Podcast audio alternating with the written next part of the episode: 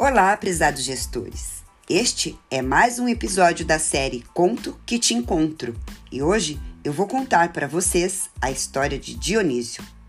Dionísio é o novo gestor operacional da encantadora Escola Municipal da Vila dos Ipês, no belíssimo município brasileiro Flor do Campo.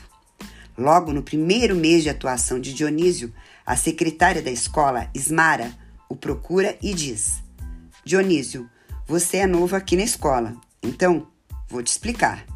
Todos os anos, no aniversário do filho caçula da nossa diretora Roberta, o pátio, o parquinho, os banheiros e a cozinha da escola ficam à disposição da família e dos convidados da Roberta para a festa de comemoração do aniversário do menino dela.